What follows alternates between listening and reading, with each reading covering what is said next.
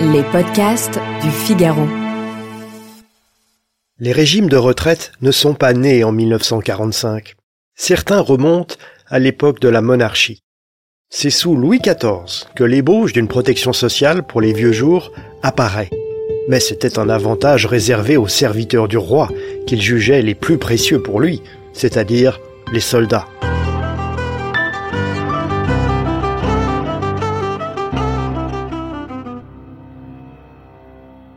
L'hôtel des Invalides, très célèbre, est construit à partir de 1670 pour accueillir les militaires gravement blessés ou âgés et sans foyer. Le roi Soleil crée aussi deux hôpitaux généraux à Toulon et Rochefort. Leur rôle est de soigner et d'accueillir les marins mutilés leur vie durant s'ils ne peuvent pas reprendre du service. Une retenue sur la solde des officiers de marine et des marins est instituée en 1673 pour financer ces hôpitaux généraux. 16 ans plus tard, nouvelle étape. Lorsque les marins quittent le service, ils percevront une demi-solde, c'est-à-dire la moitié des appointements de leur grade.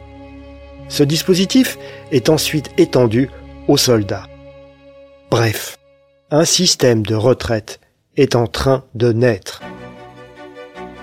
Autre exemple, les danseurs et danseuses de l'Opéra de Paris. Cela peut paraître étonnant, mais ils bénéficient eux aussi des largesses de Louis XIV. La monarchie, c'est un spectacle. La danse, la musique contribuent à l'éclat et au prestige du règne. En 1698, Louis XIV impose aux associés qui bénéficient du privilège de l'opéra d'assurer les pensions de plusieurs artistes, chanteuses ou danseuses. Détail émouvant, les archives sont intactes et leurs noms sont parvenus jusqu'à nous. Elles s'appellent Marie Le Rochois, Marie Aubry, Marie Verdier, Geneviève Létang. Elles reçoivent entre 500 et 1000 livres de pension pour leurs vieux jours. Puis, en 1713, à l'extrême fin du règne de Louis XIV, le roi institue un système de pension régulier pour les artistes de l'opéra, hommes comme femmes. Tout est précisé. L'âge de l'admission à la retraite, 32 ans. Les conditions d'ancienneté, 15 ans de service. Le montant de la pension, 1000 livres lorsque les appointements s'élevaient à 1500 livres, ce qui fait un joli taux de remplacement. Ensuite, sous Louis XV, puis Louis XVI, les administrations développent à leur tour des régimes de retraite pour leurs employés. Puis arrive la Révolution. Les députés n'aiment pas les systèmes de retraite créés par la monarchie.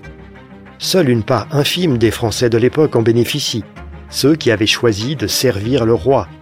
Surtout, pour les députés, la pension de retraite du soldat ou de l'employé de ministère, c'est une faveur due à l'arbitraire royal. C'est pourquoi l'Assemblée nationale serre les boulons. En août 1790, les députés adoptent des dispositions moins favorables aux cotisants. Pour tout arranger, il les adopte avec effet rétroactif. Il arrive ce qui devait arriver. Les anciens soldats, les commis des ministères se mobilisent pour défendre leurs droits menacés par la nouvelle loi. Les pétitions se succèdent. Un comité des pensions de l'Assemblée, chargé de statuer sur les cas individuels, croule sous les dossiers. Finalement, l'Assemblée nationale met de l'eau dans son vin. Les députés font des concessions.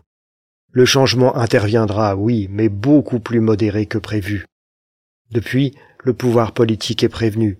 Dès la première réforme des retraites de l'histoire de France, le sujet était à haut risque.